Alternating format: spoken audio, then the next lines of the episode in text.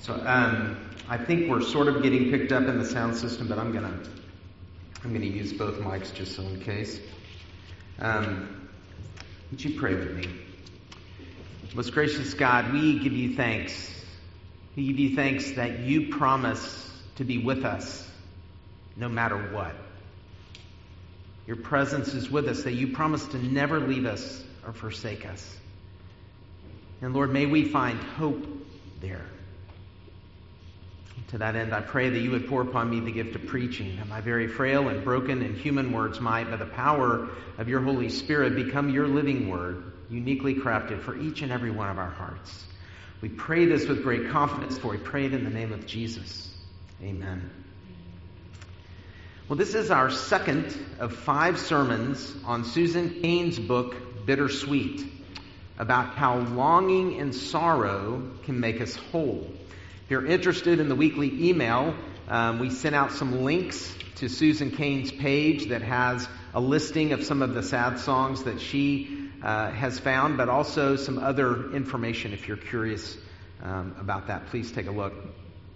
Last week, we talked about the question that sort of prompted her to write this book about sad songs and the power that sad songs have in our life and why they are so powerful she really concluded that it's because the artist has been courageous enough to take their pain and turn it into something beautiful. And as they do that and we listen to it, we feel a sense of connection and a sense of love.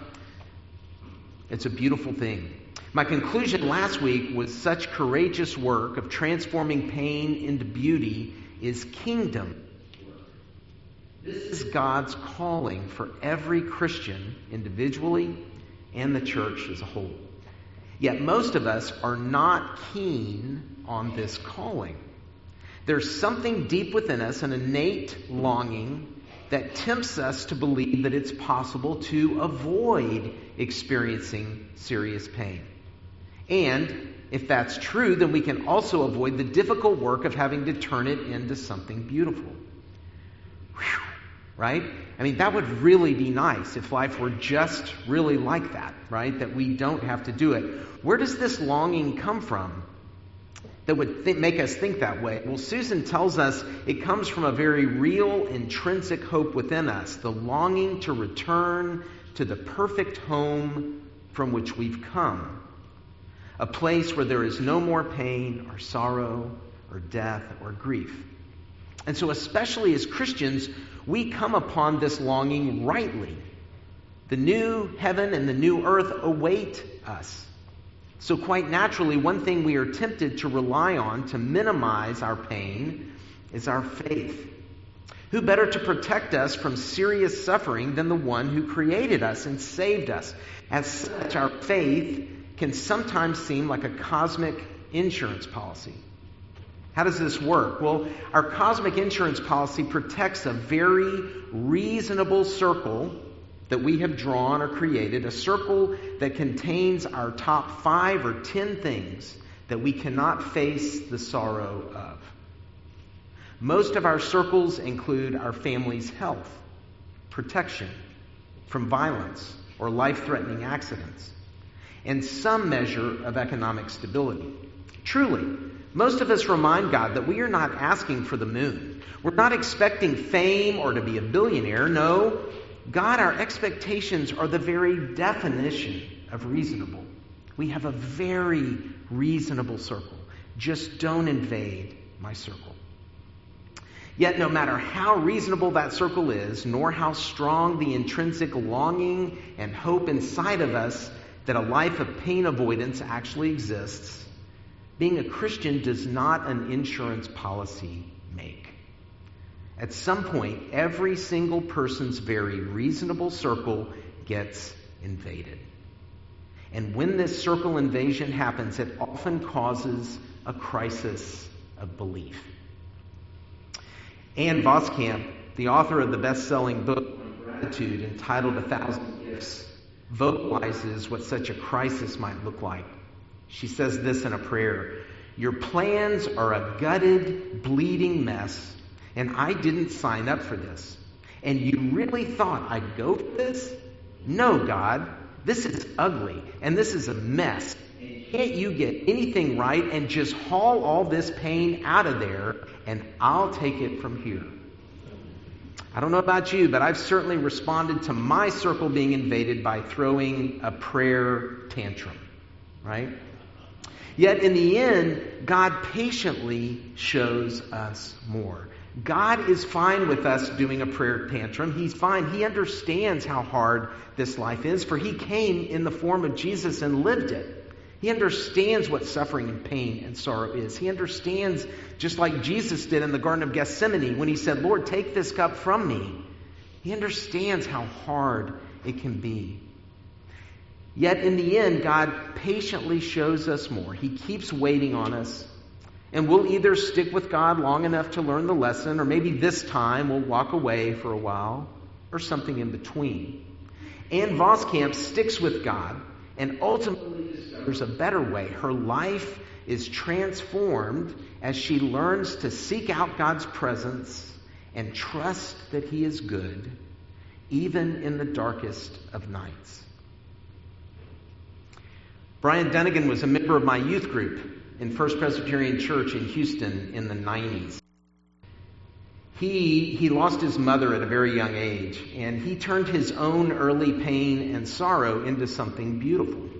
And ultimately, he became the lead pastor at Highland Park Presbyterian Church in Dallas at the age of 34 years old. Bryan died in his sleep this past October at 44 years old.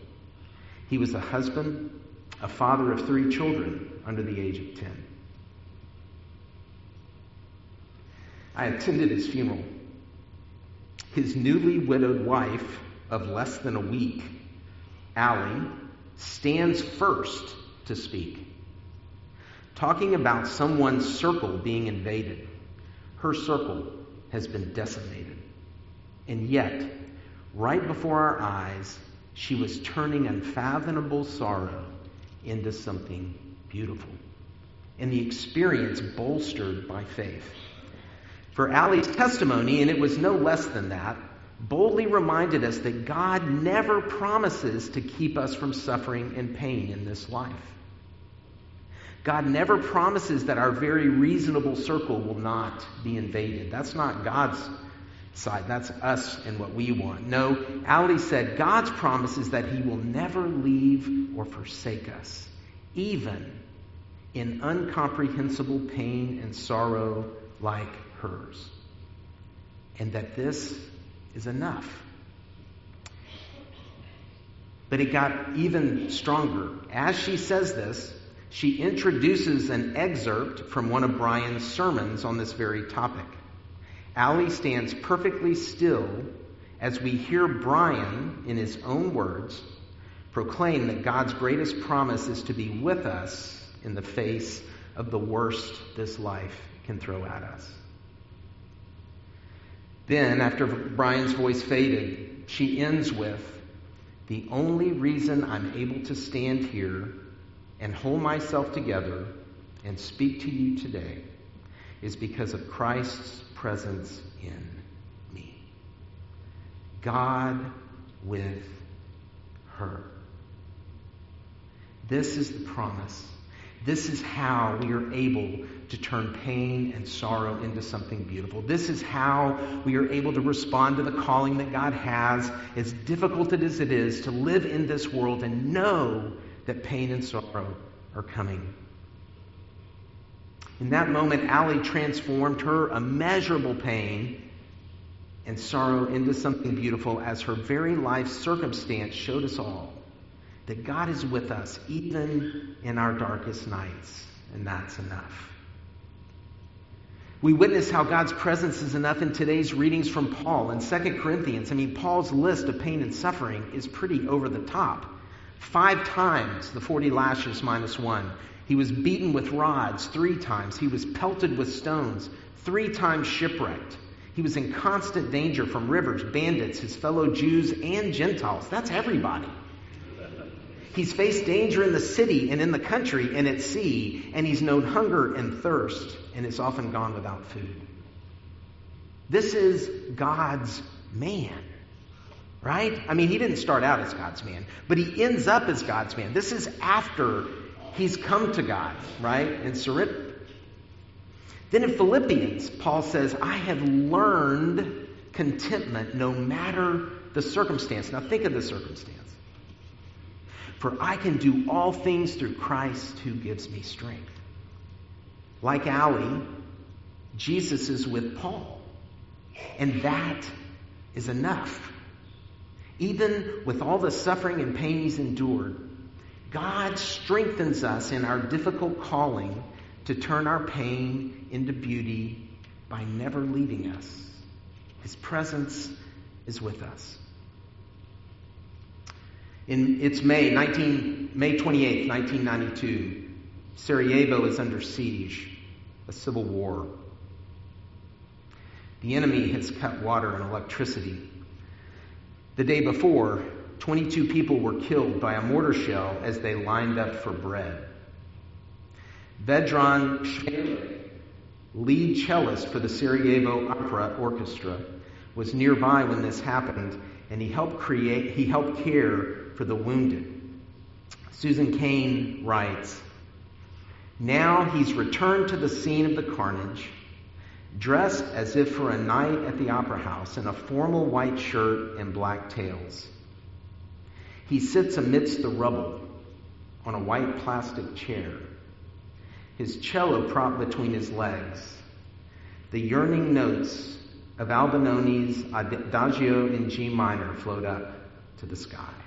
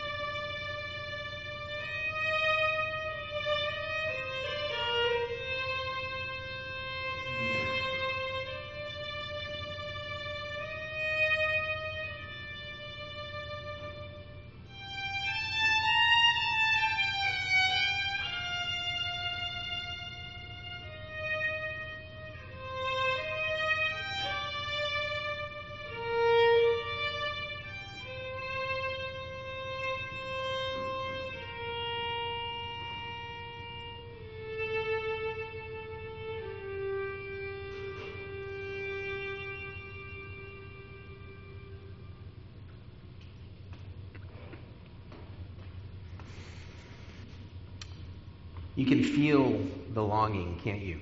You feel the sadness. All around him, the rifles fire, the shelling booms, the machine guns crackle. Shmele keeps on playing. He'll do this for 22 days. Wow. One day for each person killed at the bakery. Somehow the bullets will never touch him. In the face of horrible pain and sorrow, Vedran is risking it all to turn the city's pain, including his own, into something beautiful. And its impact is felt. Susan tells how Vedran's gesture reverberates throughout the city. And during the darkest days of the siege, Smailović will inspire other musicians to take to the streets with their own instruments. They don't play martial music to rouse the troops against the snipers or pop tunes to lift everyone's spirits. They play the Albinoni. What about each of us? Have we made a very reasonable circle deal with God? That if we can just muster enough faith, God will protect us from the pain and suffering of these most precious things inside that circle. Or maybe we bought into the cultural norm that if we exert enough control, we can keep the pain and sorrow at bay. In my firsthand experience, neither of those plans work. Maybe it's time to Paul and Allie Dunagan. And like them, seek the faith to believe that God's presence with us is enough. And therefore, we can do all things through Christ who gives us strength. This is how sorrow and longing can make us whole. Let me say that one more time. This is how sorrow and longing can make us whole. This is how we find the courage to join Paul and Allie in the difficult yet worthy calling from God of transforming unfathomable pain and sorrow into something beautiful. And this is the hard and difficult reality of authentic faith. But don't forget, there's a reason for our trusting God even in our suffering for that longing to go home is real. There really is a place where there is no more suffering and pain. And Jesus is the guiding light that leads us there. And so as we sing this morning, each week we're going to sing this guiding light chorus. And we're going to do the same uh, thing we did last week, this week. But every week I may change up some of the parts, but we're going to keep that guiding light chorus right front and center. And my hope is, is that today you'll think about that in light of the pain and the sadness and the sorrow that you've experienced in life. That Jesus is here and that He is our guiding light. He is in this room. And as we sing, I want you to think about singing to Him, meaning the words that you say. That when I need to get home, you're my guiding light. Therefore, I will build my house upon your love. I can trust you because you promised to be with me always, to never leave and forsake me.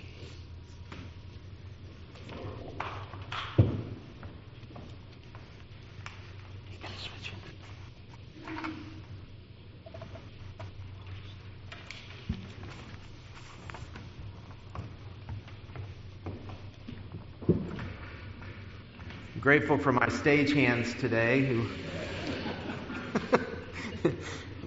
doing this on the fly. Do you want to sing on this mic? Um, not really. So, um, we sang this last week. The first part is pretty easy to learn. And I just want you to think about, in light of God's promise to be with us and the promise that one day we will live without pain and suffering, that this is the great hope of the gospel, that we respond to God by proclaiming our faith this way as we worship Him.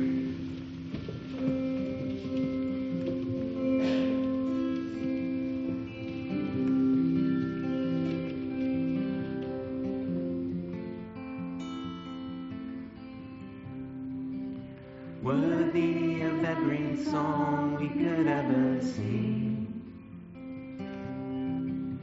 Worthy of all the praise we could ever be. Good. Sing out. Worthy of every breath we could ever